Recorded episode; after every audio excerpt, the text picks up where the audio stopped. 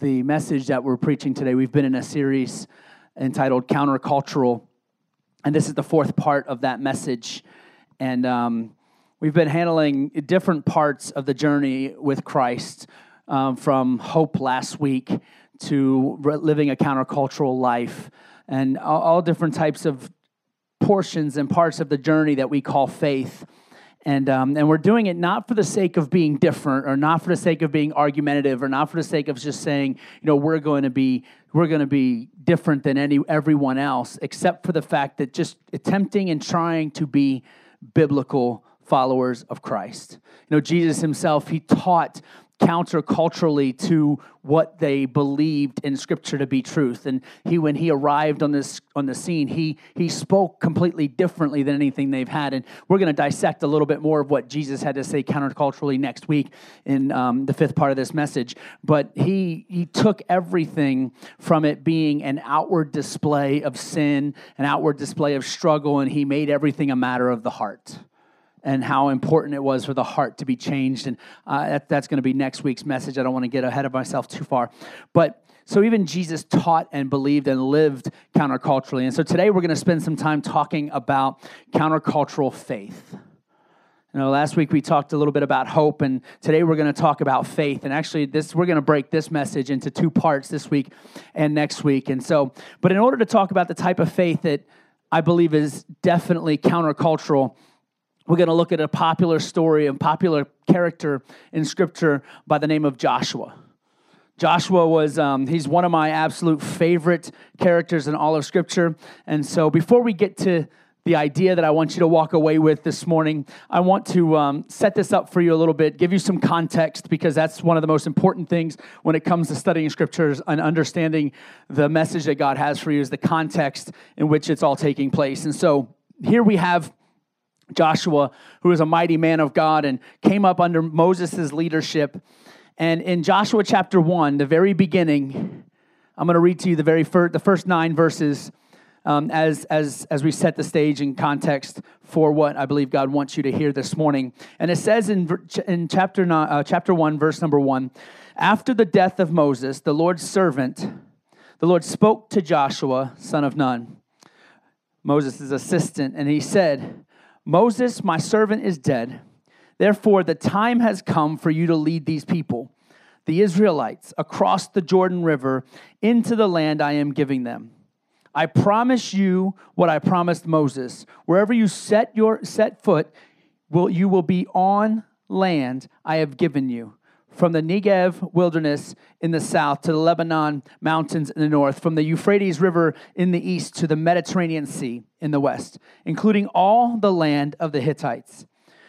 No one will be able to stand against you as long as you live, for I will be with you as I was with Moses. I will not fail you or abandon you. Imagine, imagine that encounter with God, and that's his words to you when he's saying, Hey, wherever you step is going to be land that I have given you. Whatever you speak is going to be what I have called you to speak. Whatever you do, I am going to walk with you and I will never leave you or abandon you. And then he goes on in verse 6, he says, Be strong and courageous, for you are the one who will lead these people to possess all the land I swore to their ancestors that I would give them. Then he goes on in verse 7 Be strong and very courageous. Be careful to obey all the instructions Moses gave you. Do not deviate from them, turning either to the right or to the left. Then you will be successful in everything you do. Study this book of instruction continually, meditate on it day and night, so you will be sure to obey everything written in it. Only then will you prosper and succeed in all you do. Verse 9 This is my command be strong and courageous. Do not be afraid or discouraged, for the Lord your God is with you wherever you go. So Moses passes away. Joshua has this encounter with God, and these are the words that God speaks to him. There is a theme that you can find through these nine verses of Scripture, and the theme is very simply to be strong and to be courageous, and understand that God is walking with you in this journey. It's pretty interesting to see he he starts out in those first five verses and virtually promises everything that he promised Moses. He said, I'm going to be with you. The land is yours. They had already spied out the land and understand how unbelievably special and glorious this land was. And he's so Joshua was one of those ones who's like, hey, this is ours. God gave us this land. We can take it. While others had a different report to, and fear struck their hearts. He was the one that was courageous, saying, This is the land that God has given us. We can take it. And so in those first five verses, God is just, he is just admonishing him and telling him, Hey, you've got this. I'm walking with you. But then he goes on and says three different times to be strong and to be courageous. You know, sometimes we get these things a little twisted because sometimes we have this idea that God promised us something, whether it is in our time of prayer, our time of worship, or our time of reading scripture, that God has promised us something, and we are holding on to that promise, expecting for it to come to pass. But usually, typically we expect for it to come to pass with very little opposition, very little struggle. But yet, three different times, so God told Joshua, Hey, I've got you. I'm covering you. You're going to take this land. But then, three different times, he tells him to be strong and to be courageous. Matter of fact, in one of those, he said, Be strong and very courageous, suggesting you're about to face something that's going to be difficult and you're going to have to be courageous. Matter of fact, not just going to have to be courageous, you're going to have to be very courageous. And so this is the theme that you can find all through this. And it doesn't matter that, and what he's saying is it doesn't matter where you go, he's going to go with you. Most of the time, he's going before you. I mean, that's even Jesus when he came and he left. He says, I must go to prepare a place for you. So God has been in the habit from the very beginning of going before you. Even with Moses, when Moses was leading the nation of Israel out of captivity and out of slavery, he said to them, Who should I say is sending me? He said, Tell him, I am is sending you. So I am, God had already gone before Moses to prepare for what he was about to experience. And so, what you can also find in this passage of scripture is something that is of probably the utmost importance in experiencing the promises that God has for us. See, we, we separate some of these things, and I, I believe it does us more harm than it does good. But we look at the promises of God, we hold on to what they say, yet we struggle to see why are some of these things not coming to pass. The reality is, some of them could very well be a timing issue that God's timing is not your timing. But there's another piece that is just, I think, just as important as God's timing. And he lays it out for us. And he says, which is the other one of the other major themes in the scripture, is there is an obedience factor that is necessary. See, that's the part we oftentimes leave out, is this idea of being obedient. Because obedience means I don't get to do whatever I want to do.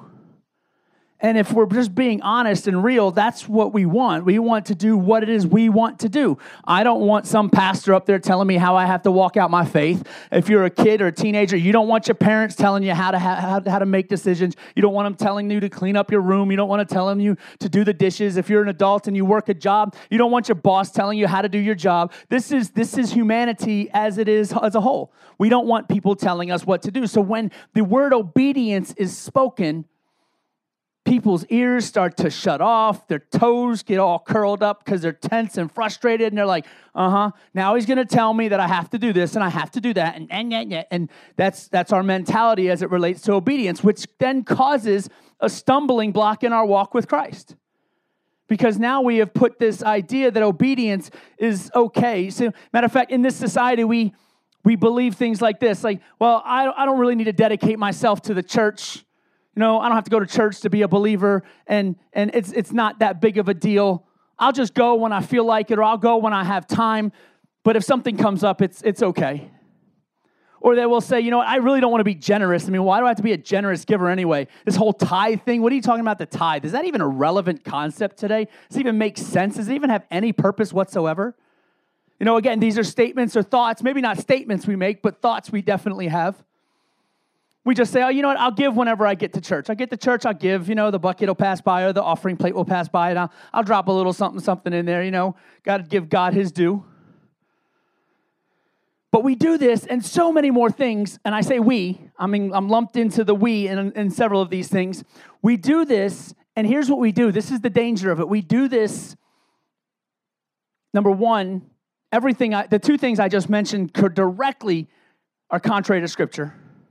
Scripture teaches very, very clearly on both of those things. But we do this and many other things that are contrary to Scripture in the name of, well, God knows my heart. And, and let me just help you out for just a moment. Please, please, please, dear brothers and sisters, do not reside yourself and to suggest that, well, God knows my heart, because here's the reality He does know your heart. And if your heart isn't for his house, and your heart isn't to, for him in extravagance and giving, and your heart isn't towards obedience, then he does know your heart. And it's dangerously considered, might be considered to not be in alignment with his heart. And, and, and, I, and not to strike fear because that's not the type of preacher that I am, but there is a passage of scripture in all the Bible that scares me more than any other passage in all of scripture. It's not even the passage that denotes how real hell is or how real the devil is. It's the passage of scripture in Matthew chapter 7, verses 21 through 23. That passage of scripture scares the daylights out of me. Because people approach Jesus and say, Lord, Lord. They acknowledge who he was, that he is Lord. And they say, Have we not prophesied in your name? Have we not cast out demons in your name? Have we not done many miraculous things in your name? So, walking around, folks, casting out demons and prophesying in the name of Jesus. And his response to them was Mike's paraphrase go away. I have no idea who you even are.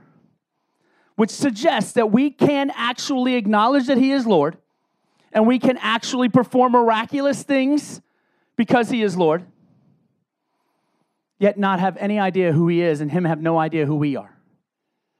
I don't know about you, but that's a passage of scripture that frightens me a little bit, that leads me a lot closer to wanting to be obedient. If the Bible says it, I'm going to live it, and I'm just going to let God sort the rest out. Because that's that I know is going to keep me connected to him. So Joshua here is being told by God, trust me, be obedient, study the word every day and every night.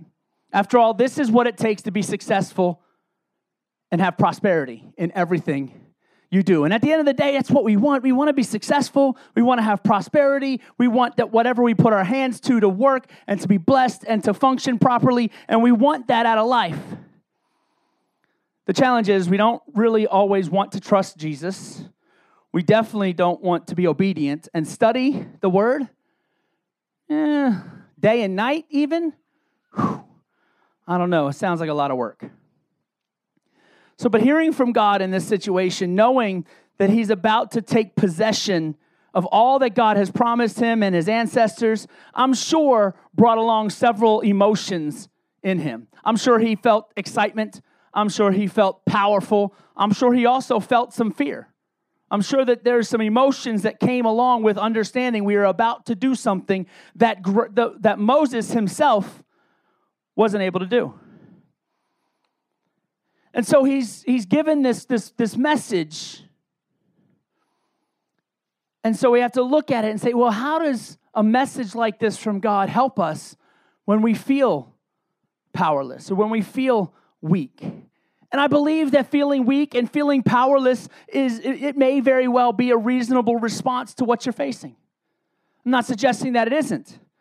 But what I am thinking is David, in, in all of David's accomplishments and exploits, he probably had at least a moment of fear or a moment of doubt or a moment of what is what did I get myself into when he first looked at Goliath and said, That's a big man. I'm a ruddy boy. That's a big man. You know, and then of course, what rises up in him? Faith and who God said that he was rises up in him, and of course, he would slay that giant. And even Joshua, and as we get to the story that I'm going to share, that is going to really lead us into this idea of countercultural faith. Joshua, who's facing the five kings of the Amorites, he's completely and totally outnumbered. It's not even close in numbers as he is looking down the barrel of facing five enemies, five armies with his one army. I'm certain there had to be a moment that he looked out at that army and said, Man, that's a lot of people. Five armies. And that's just, like I said, that these are the natural things. But here's the crucial point to keep in mind in all of this. And that crucial point to keep in mind in all of this is found in Zechariah chapter 4, verses 6 and 7. The Bible says, Then he said to me, This is what the Lord says to Zerubbabel It is not by force, nor by strength, but by my spirit, says the Lord of heaven's armies. So, whenever we face that fearful moment, we look in, we're looking at that moment in our own flesh. We're looking in that moment at our own doubt, our own fear. We're filtering it through all of our own issues that we've ever had in our lives. And maybe I'm the only one, but I, I, remember very clearly a time in my life when I looked at a particular person who was leading me, and all I saw was my struggle and my fight with my father. So everything that person said was filtered through that struggle and I didn't see anything else. I didn't hear anything else. So even in that moment when you're faced with that you have this fearful moment, it's you're filtering it based on your experience, based on what you think or believe about yourself, and there's a whole host of things we could talk about there. But he tells him it's not going to be by your strength. It's not even going to be by your by any force, but it's going to be by my spirit that you accomplish these things. And so Joshua was having this moment by the Spirit of God, what I'll call by the Spirit of God moment. And so it's really going to be important for you in your walk with Christ, especially in this journey of countercultural faith, to understand as it relates to accomplishing impossible things because here, here's the reality. The reality is every single person in this room was called to accomplish the impossible. It's just true it's just fact the Bible says, I can do all things through Christ who strengthens me. All things means all things. Impossible things, easy things, difficult things, hard things. You can do all things through Christ. And so it's, under, it's important to understand that for us to accomplish what God wants to accomplish, for us to have this kind of faith that we're going to talk about in just a second, we have to allow God's power to flow through us and use us. Not by our own might, not by our own power, but by the Spirit of the Lord. That is the expectation. That is how accomplishment takes place. That is how things change in the atmosphere of your life. So let's get to this story. This is perhaps, when it comes to faith stories, one of my favorites in all of Scripture. Joshua chapter 10. Joshua chapter 10. It'll be up on the screen. If you want to turn to it, you can. I'm going to turn to it real quickly here. Joshua chapter 10, verses 12 through 14. And this is what the Bible says On the day the Lord gave the Israelites victory over the Amorites, Joshua prayed to the Lord in front of all the people of Israel, and he said, Let the sun stand still over Gibeon, and the moon over the valley of Ajalon. Then it says, So the sun stood still, and the moon stayed in place until the nation of Israel had defeated its enemies. Is this event not recorded in the book of Jashar? The sun stayed in the middle of the sky and it did not set as in, on a normal day. There has never been a day like this one before or since when the Lord answered such a prayer. Surely the Lord fought for Israel that day. I love this passage. I love this image of faith because it's this idea that is just so outlandish and so ridiculous that there's this battle raging and Joshua knows that God has given him the given him the land. He knows that he has given him victory over the Amorites, and he's looking out at the battle. And he's looking at the army, and he's saying, looking up at the sky and looking at the battle. He's like, "Man, there's not going to be enough daylight to finish this." And he and he knew inside, I gotta, we have to finish this battle today because once the sun sets and it becomes dark, it's not like battles today where we can light up the sky and make it look like daytime with light. It's not like that, and it wasn't like that back then. That armies had the opportunity to regroup when it was dark. They had the opportunity to flee and then regroup. And I, I, I, believe, and this is again, this is just conjecture on my part from study, from thought process. I believe that Joshua knew that if he, the sun set on that battle, that there might be a regroup. And not that they would lose the battle because God had already promised them, but that they might lose lives because of the battle. And so Joshua says, you know what? Let's get creative. I know the sun rises and the sun sets and it moves on its own, but God, how about you just do me a favor and cause that sun to stand still for just a few minutes? Let us, let us finish this battle. And if you think about it, how ridiculous is that thought? I mean, here's the, here's the thing. We get so wrapped up in, in what we think, and we get so wrapped up in asking God for something that we feel like, okay, I got to have the right words. I got to articulate this properly so that he knows what I'm talking about. And Joshua, who is considered a mighty man of God, he just said, God, let cause the sun to stand still, please. The sun doesn't even move. It's the earth that rotates around the sun. But he's like, sun, stand still. Why? Because most everything in Scripture, you can find this to be true as a theme of all Scripture, is all viewed from what people see, not necessarily what is scientifically true, but it's what they see. And if you stand out there, you see the sun moving. You don't see the earth spinning because you're standing on it, but you do see the sun setting and the sun rising, right? So his thought was, and it's not a lack of education, it's just this is what I see. God caused that sun to stand still. That's just ridiculous. Like, who, who do you think you are? God, okay, just change the way you created things for just a few minutes so that we can win this battle. See, he needed this battle time prolonged a little bit longer so that the enemy couldn't regroup. And so, from this story, from this idea, I'm going to give you a few things, a few thoughts when it comes to countercultural faith. And the first is rather simple sounding idea but it is the beginning, and it's in a lot of ways one of the most difficult parts. It's actually, I think, where people fail the most. And it's very simply you received the fill in the blank sheet as you walked in. It's the first, first two blanks on that. It's very simply choose faith. See, when times are challenging and there are obstacles all around you, we get the opportunity to choose. Here's the choice Am I going to face adversity in my own strength? Am I going to figure this out? Am I going to try and make this work on my own? How many times have you heard people say, hey, we're faced with this, this thing, but you know what? We're going to figure it out. That's what they say. It's, it's the natural inclination. Hey, we're faced with adversity. We're going to figure this out. And this might just sound like it's a play on words, but I tell you what, words are some of the most powerful things that are ever that there is in the in, in all of creation instead of it being, okay, we're going to figure this thing out, how about you say, you know what, yeah, I'm faced with this adversity, but you know what, God's already got it figured out. All I have to do is just walk the path. So we don't think of it that way. We think, okay, we're going to figure this out. And then we sit down and we rack our brains. How are we going to do this? How are we going to do this? How are we going to overcome this adversity? So you have a choice. Am I going to face this adversity in my own strength or am I going to choose faith? Faith. Am I going to acknowledge that the strength and the power and the wisdom and everything that I need and love is coming from God into this situation? Or am I going to look to my own ideas? Will I allow the fullness of God, His power, His strength, His wisdom, His love to flow through me in this situation? Or am I going to look for it on my own?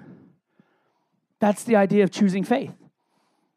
But what is faith in, its, in, its, in itself? See, we have this this, this ambiguous idea of what faith is. And Hebrews chapter 11, verse 1 tells us what faith is. We don't need to add to it. It's very simply faith shows the reality of what we hope for, and it is the evidence of things we cannot see. That doesn't even make sense. Faith shows me the reality of something that I hope for, and it's evidence of something I cannot see. That doesn't even make sense, but that's faith. If you look at it, if, you, if you look at the idea in this story, we're confronted with this choice over and over and over again in our daily lives. Joshua chose faith. All the way back in chapter 1, Joshua chose faith. Moses has died. God speaks to Joshua and lets him know it's your turn, Joshua. I'm going to be with you. Lead my people into the promised land.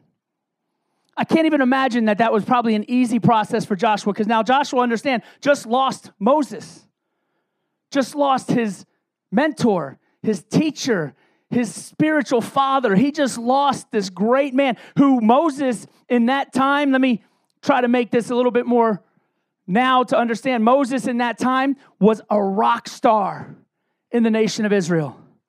When he arrived on the scene, everybody was like, wow, that's Moses. He was a rock star of that age. It's kind of like if you grew up listening to music in the 1980s there's an undisputable fact of who the rock stars were of the 1980s when it comes to rock music. It's indisputable. You want to argue with me? I'll be glad to take you to lunch, buy you lunch, and argue with you. But the, the undisputable rock star champion of the 1980s was a band called Metallica. They sold out shows everywhere they went. Don't judge me, I've seen them about 14 times. But they were, they were this, they had this following. I remember I went to see them in Philadelphia. It was a free concert and I went to see them in Philadelphia and I backed my truck, my pickup truck. I had an old 1986 Dodge Ram D50 pickup truck. It didn't even have floorboards on it. It was like Fred Flintstone running to get the thing started. And sometimes that's what I had to do. It was the ugliest, most beat up truck you'd ever see. But I drove it to Philadelphia from Baltimore, which thank God was only an hour. And I backed it up to a fence, the gate, the, great, the, the barrier gate gate to the stage, three days before the concert. I slept in my truck for three days. Why? Because I wanted to see that concert and it was free. That's who they were. That so that's my fun way of saying this is how Joshua was looking at Moses. He's like, this is whoa, the nation of Israel is looking at Moses like this guy is a rock star of all rock stars. How can I possibly follow in their footsteps? And if you look at music to this day, no one has ever been able to follow in those types of footsteps. You have to like rock music for this. And then even if you don't, you can still acknowledge that they are great. All right, I digress. Let me move on. So he's got this he's got this challenge already facing him. He's got to do something that, that Moses did, couldn't even do. His hero couldn't even do it. Wait a minute, God. You want me to do something that my hero couldn't even do? You want me to take the nation of Israel into the middle of the promised land that you gave us, but Moses himself, who you promised it, he couldn't do it, but I'm going to do it? See, this is the mentality that we take whenever God says he wants us to do something. I took the same mentality when he said, move to Peoria and start a church. It's like, you want me to do what? You're crazy. And then I meet somebody like Nate, and he's like, You're having church in a movie theater? What? That's crazy. Who has church in a movie theater? I was like, this guy. Same guy waited three days for a concert. But so Joshua made this choice.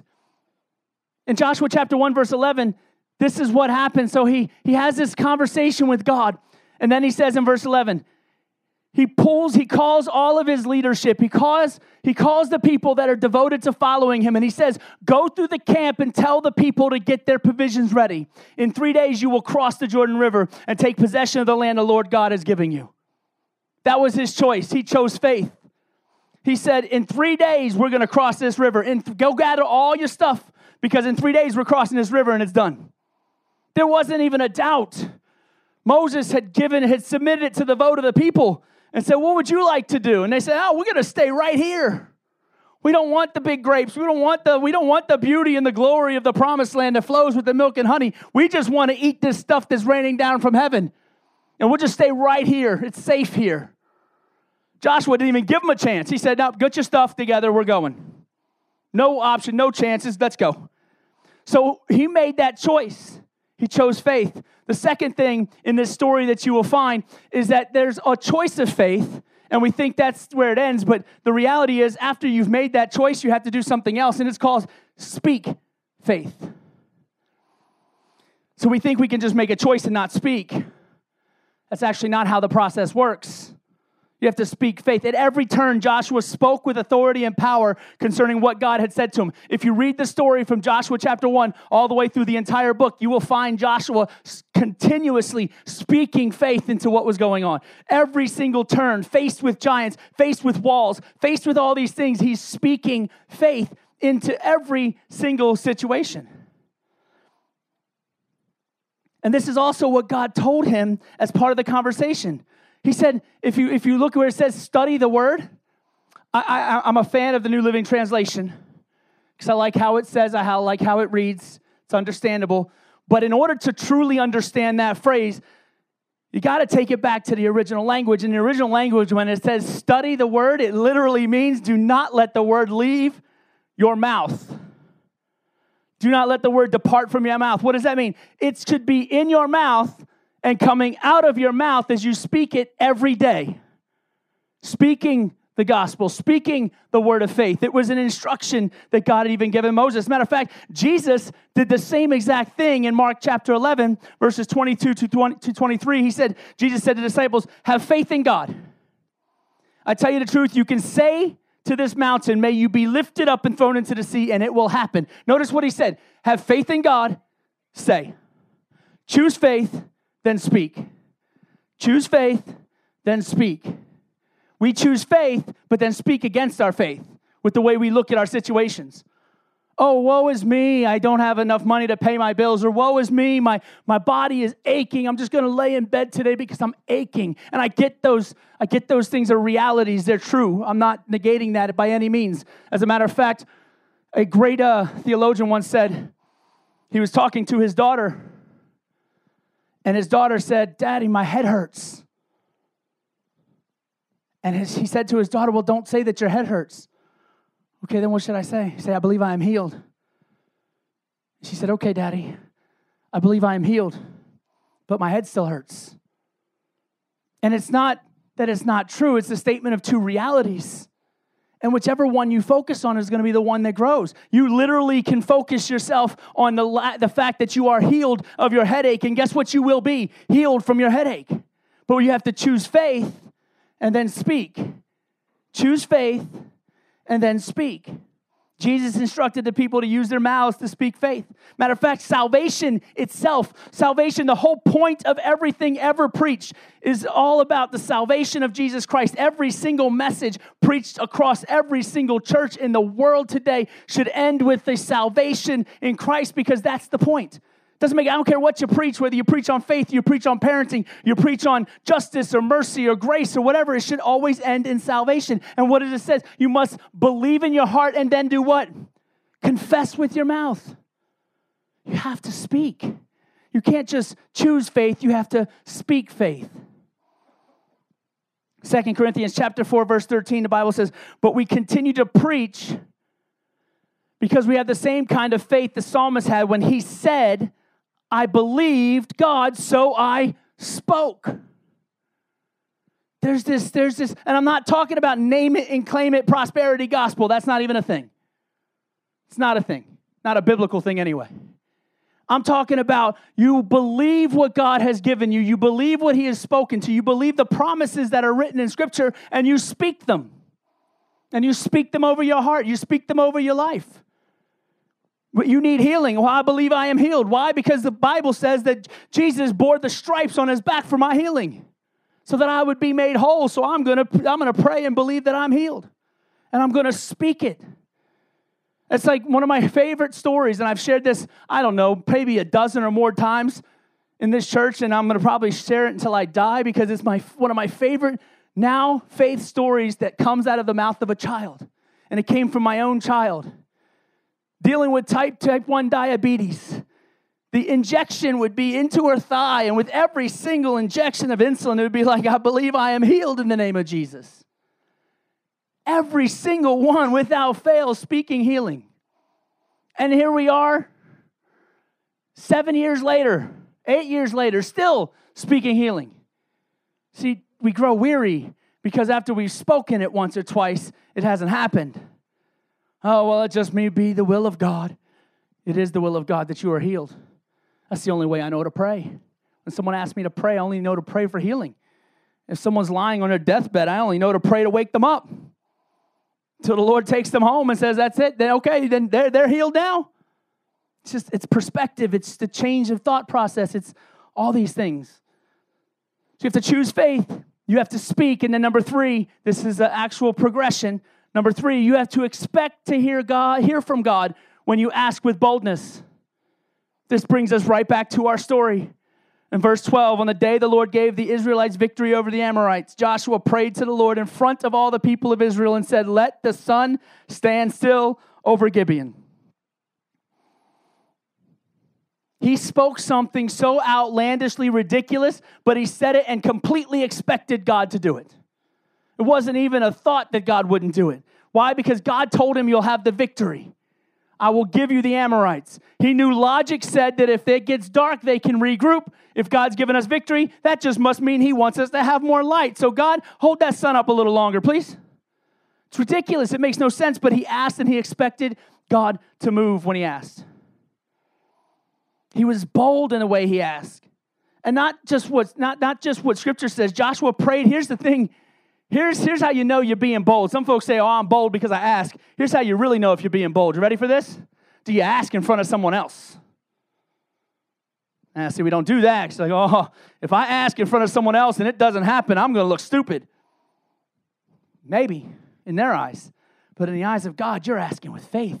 You're speaking with boldness. You know how many times I've asked for something, God to do something miraculous and instantaneous in a moment, expecting Him to do it, and then it doesn't happen? I'm like, okay, it's cool. He'll do it whenever He's ready. It's, it's, it's just a mentality, it's a way of thinking that, that we have to embrace, that there's this boldness in the way we ask. But to do it in front of people, not just, here's the thing, it's not just doing it in front of people, but doing it in front of people, he's leading into battle. They're fighting. They're battling. And right now he's saying, hey, God, make it make the sun shine a little bit longer. I'm sure, I don't know about you, maybe it's just me and my part cynicism. I'm, I'm thinking I hear that spoken while I'm battling. I'm like, what did he just say? Did he just say, stop the sun from moving? What's wrong with him? He's crazy. Because there's, a, there's, this, there's this, this whole nother level of boldness when you speak, but you speak it in front of others. What would the look be on your face? Put yourself in the middle of that battle if you can. And you heard those words God caused the sun to stand still. The look on your face, with all the science that you know, would probably be worse than the look on their face. Like, this is foolishness. But there's a boldness when it comes to the ask.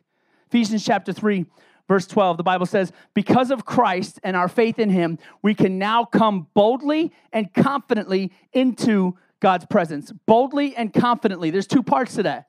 I come boldly, which means I'm about to say something that's ridiculous that most people are going to be like, You're nuts. And then I'm confident that God's going to do what I, what I asked him to do. But I genuinely believe that here's what I believe about life and your life and my life and all of our lives collectively. Here's what I believe that if we don't have some kind of vision for our lives, whether it be for our ministry, for our family, for our household, for our city, for whatever, if we don't have some kind of vision of boldness in our lives, if we don't have some kind of vision that is this of this size that it is doesn't intimidate you then let me just say it like this it's not big enough we mostly get this idea or this vision for our life or the promise or the faith step that we want, and we often put it within the context of what we can rationalize in our little three pound brain. And I can tell you this for sure that if I can take all the glory of God, rationalize it in this three pound, three pound brain here, then that's a God who's not worth worshiping. He's got to be way outside of the context of what I can understand. He's got to function way outside of what I think is even the realm of possibility.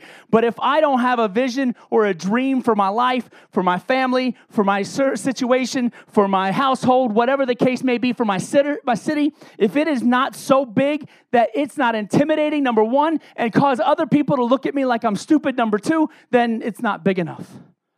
Because this is the idea God wants great things I mean, Jesus even spoke it. I'll get to that in just a second. Get ahead of myself. The idea is very simply change the perspective that you have on faith, change the words that are coming out of your mouth. What do you believe? And then speak it. Don't be afraid if you if you miss it. Don't be even afraid if it doesn't happen when, when, when you think it should, because it not, it's not going to. And don't and certainly don't be afraid if someone tells you you're foolish.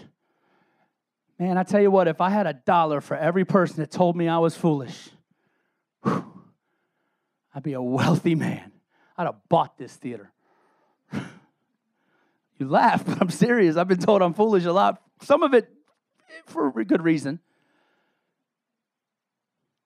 But some of it just because the vision that God has given me for my life and for my city and for my church and for my family is just I just want, I want to see great things, big things. I'm going to wrap this message up with one idea of making it practical. Worship team, you can come and get set. I hope some of this is helping you in your faith. the goal is to develop this countercultural faith that looks different, feels different, speaks different, acts different. And so here one I've got one simple make it practical step. Just one. And it's, it's, it's this is a rubber meets the road type moment for you. That's what this is. This is this is your rubber meets the road moment. You hear it, maybe you believe it, maybe you don't. But there's one thing left to do. And for you, it's very simple make your move. When it comes to faith, make your move.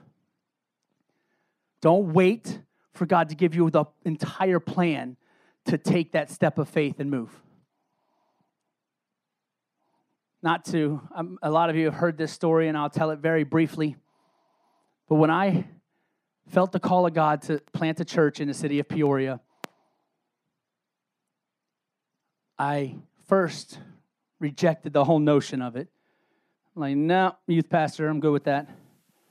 But once I wrapped my mind around the idea that this is God's plan for my life, he, uh, he just unlocked visions and dreams in my mind that just were like, this is crazy. This is huge. I don't know that I can do this. I was intimidated. I doubted. I was fearful. And then God just said, Are you going to make your move or what?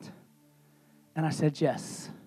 And I went to my pastor that very moment and said, I have to quit. And he looks at me like, What? I said, I have to. God's called me to plant a church in the city of Peoria, and I got to leave.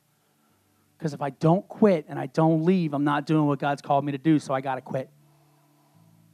That sounds, that sounds like, oh, okay, you quit a job. No, you don't understand. I walked away from having any kind of income of security. My wife was not working. I was, I would, I'd say I just resigned my job. I was getting ready to take my family and move my wife and three kids to a city where I knew no one to start a church with no money. That's stupid. But that's sometimes what faith is. And it was that step of faith that I took that God started to put other things in place. My pastor said, please stay until the end of the year. I was like, thank you, Jesus. I wanted to stay until the end of the year. I did. I wanted, that was one part of my plan that I was hoping for. But I knew I couldn't get to what I'd hoped for unless I actually took that first step and I made my move. And I'm not suggesting everybody in this building is called to plant the church or called to be on the mission field or called to do this to do that. But sometimes it's as simple as taking a step of faith and telling someone at work, hey, Jesus loves you. And then we do it. We say, oh, well, I don't want to bash him over the head with the Bible. Well, then here, take mine and hit him with mine. If you don't want to hit him with yours, that's cool. Hit him with mine. And I'm not talking about judgment. I'm not talking about condemnation. I'm talking about this is Jesus. This is Jesus. This is the Savior of the world. You have not told someone about him? Why? Why not? Why? Oh, I, I, want them to make their own. My children, I love my children. They're all three sitting here. You don't have a choice but to hear about Jesus every day of your life. When you're old and you're out of my house and I'm done paying your bills, and I don't care. You're in God's hands at that point. But while you're under my roof, you will hear Jesus every day. I got no shame in that. People are like, oh, you beat them over the head. Uh, you know, they, my kids know I love them, and yes, I do beat them over the head with the Bible. It's just you have, I'm, I'm, being funny, I know, I'm, I'm being foolish even.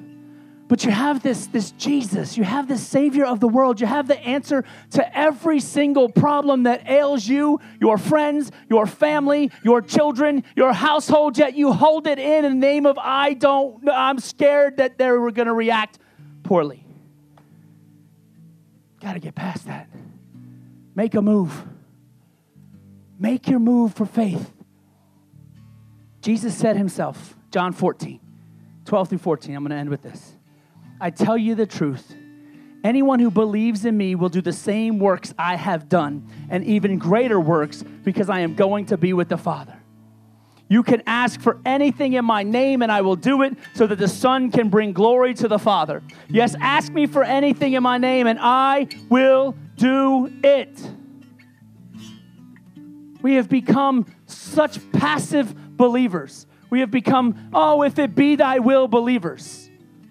Jesus said, You're going to do greater works than me. And he wasn't talking about bigger things because it doesn't get much bigger than raising someone from the dead. He's saying, You're going to be able to do more than me because my time is done. My ministry is finished. I'm going to be with the Father. You can do even more than I ever was able to accomplish. The word greater is not a, in stature, but it's in quantity. That's what that word means in the original language. It's quantity. You're going to do more than Jesus ever did because you're still here, you're still breathing. I've been, I've been in ministry full time now for, holy cow, it's more years than I thought, 14 years. And my challenge is have I accomplished more than Jesus? Not in greater works, but in more works. And if he could accomplish what he did in three years, what is holding me back in 14? See, these are the thoughts processes. These are the make your moves, the steps of faith. Maybe your step of faith is very simply saying, God, I'm going to be obedient to you in studying scripture. Maybe your step of faith is, I'm going to be obedient to you in the tithe that I'm going to actually give to you, God, expecting what? Oh, wait a minute. You said if I test you in this, you're going to open the windows of heaven and pour out a blessing I cannot even hold. Wow, if that's the case, then my faith is what keeps me from testing God. Somebody, everybody's step, everybody's move is different, but you have to make one. Because you got to remember faith without the work is dead. It's no faith.